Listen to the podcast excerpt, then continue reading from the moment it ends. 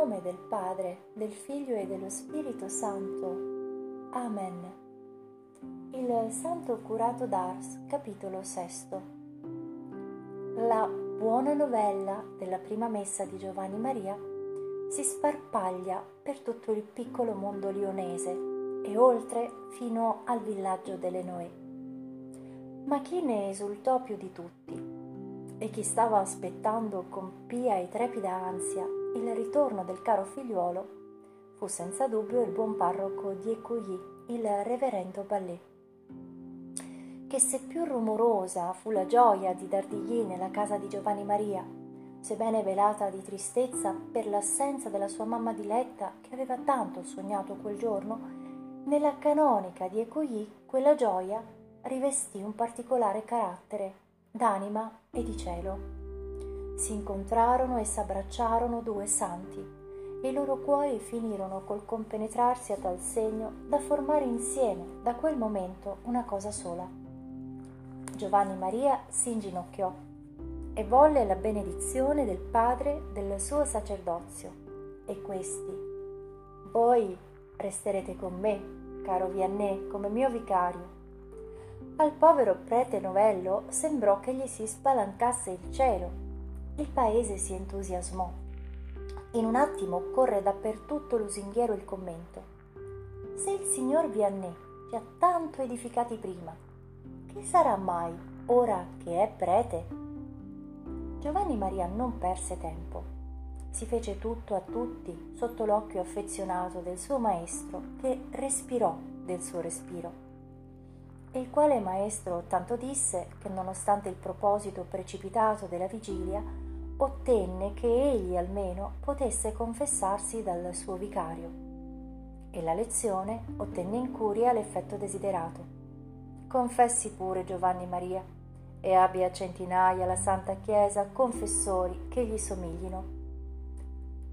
Così, se non con le precise parole, dovette pensare il vicario generale Courbon che in fondo è uno dei pochi ad aver capito in qualche modo il Vianney. San Giovanni Maria battezzò dunque, confessò, consigliò, assisté i malati, fece i suoi catechismi. Fu assediato di penitenti e i malati non vollero che lui. Si indugiava presso i contagiosi. Che effetto gli fecero le prime confessioni e i primi peccati gravi puro come un angelo e non si stancava di pregare per conservarsi puro, le prime volte deve aver sofferto l'agonia. Conoscere il male non è già un male. Poteva figurarsi il mondo così poco amabile.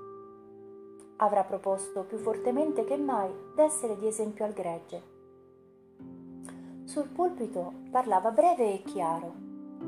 Dice la sorella Margherita che veniva a sentirlo da Tardigli non predicava ancora bene, secondo me. Eppure, quando parlava lui, tutti correvano in chiesa. Era semplice, affabile, ma schivo di ogni familiarità. Scriverebbe di lui San Francesco di Sal. Aveva il dono di veder tutti senza guardar nessuno. Alla scuola del curato Ballet non faceva che correre da gigante sulla via della mortificazione il mondo non era buono. Il Signore era, con dolorosa leggerezza, gravemente offeso. Qualcuno doveva pur riparare. E chi se non il sacerdote, lui Giovanni Maria, anche per non rischiare di tradire il Signore. Castigo il mio corpo e lo rendo schiavo per timore che dopo aver predicato agli altri non divenga reprobo io stesso. San Paolo insegnava a viso aperto nella casa parrocchiale non si scialava davvero. Niente vino, poche patate bollite, con pane bigio. Raramente un po' di lesso e il lesso, a forza di ritornare, diventava nero e non propriamente odoroso. E le penitenze erano all'ordine del giorno. Se il parroco Ballè portava un cilicio, il vicario Vianney si era fatto cucire un panciotto di crino Nell'elemosina Giovanni Maria non aveva limiti. Il suo parroco l'aveva fotografato così. Vianney è sempre il medesimo, da tutto quello che ha. i due sacerdoti vivono insieme con una serenità di cielo la loro santa vita. Il paese rinasce. Le anime non hanno voce abbastanza per ringraziare del duplice dono.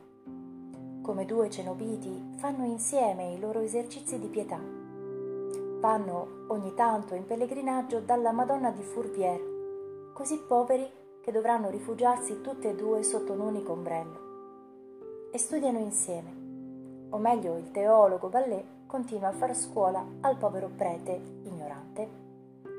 E l'ignorante scioglie i casi più oscuri e delicati con tale sicurezza, con tale acume, che il maestro non fa che persuadersi ogni giorno più dell'opera dello Spirito Santo in quell'anima di elezione. Era troppo bella la vita così. E quella chiesa, odorosa di incenso e di preghiere, e quella casa in penombra, così povera e nuda agli occhi del mondo, splendevano allo sguardo di Dio come un cantuccio di paradiso. Un giorno d'ottobre al presbiterio si faceva un po' di festa e la mensa si presentava meno repellente. Erano invitati niente meno i vicari generali di Lione e il reverendo Grobot, il sacerdote della prima confessione di Giovanni Maria. E all'improvviso, sul più bello, fra tanta gente di chiesa, si presenta una donna nel costume delle contadine del Forè chiede del sacerdote Vianney. Scruta con curiosità nel gruppo, intravede il prete e gli muove rapida incontro, buttandogli le braccia al collo e stampandogli in viso due baci sonori, uno per guancia. Il povero uomo è contento e confuso insieme. Chi sarà mai? si domandano tutti. Si tratta della vedova Fayot, la sua buona mamma, la sua benefattrice delle Noè ma il parroco di Ecugli era vecchio ormai, non d'anni 65, ma di stenti e di lavoro. Ed eran passati sul suo cuore e sulle sue membra i giorni del terrore. La salute declinava. Se ne erano accorti tutti fuorché lui.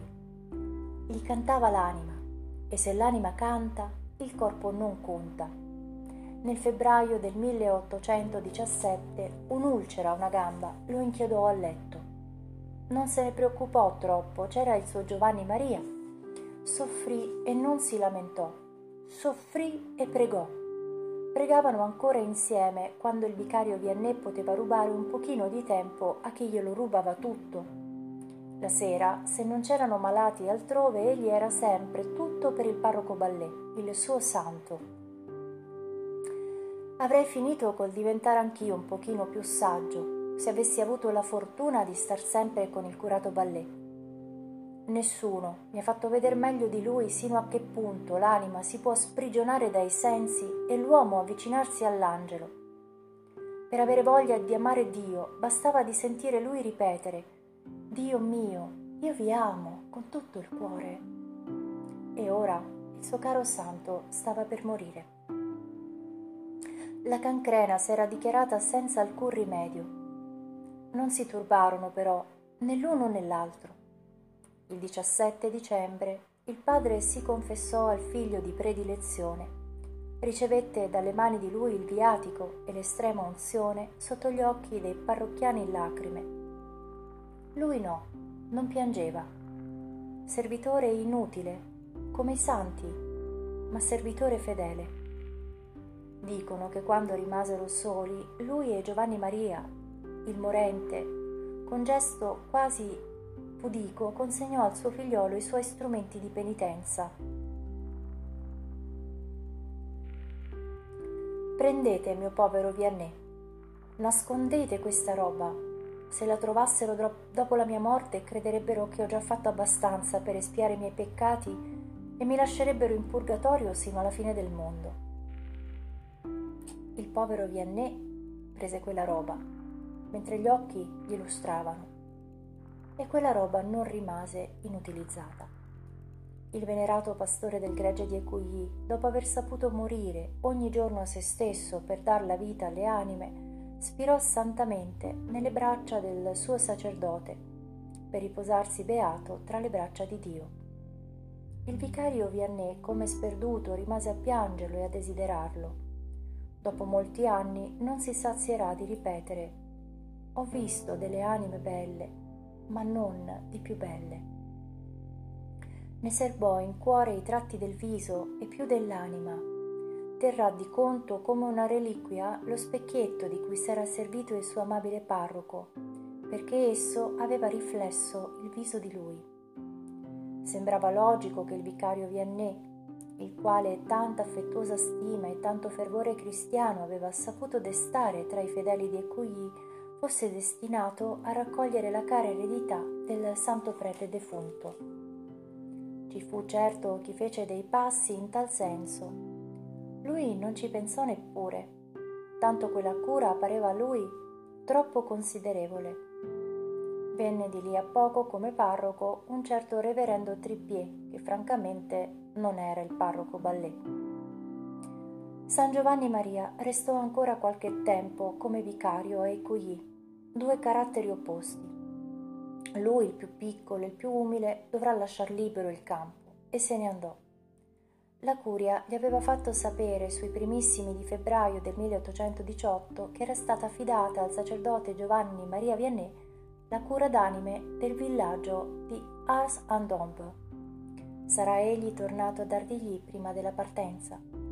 Lasciò Ecouilly il 9 di buon mattino, portando con sé viatico benedetto il ricordo della vita penitente e apostolica del suo caro professore e padre, morire ogni giorno per la salvezza delle anime. Nel nome del Padre, del Figlio e dello Spirito Santo. Amen.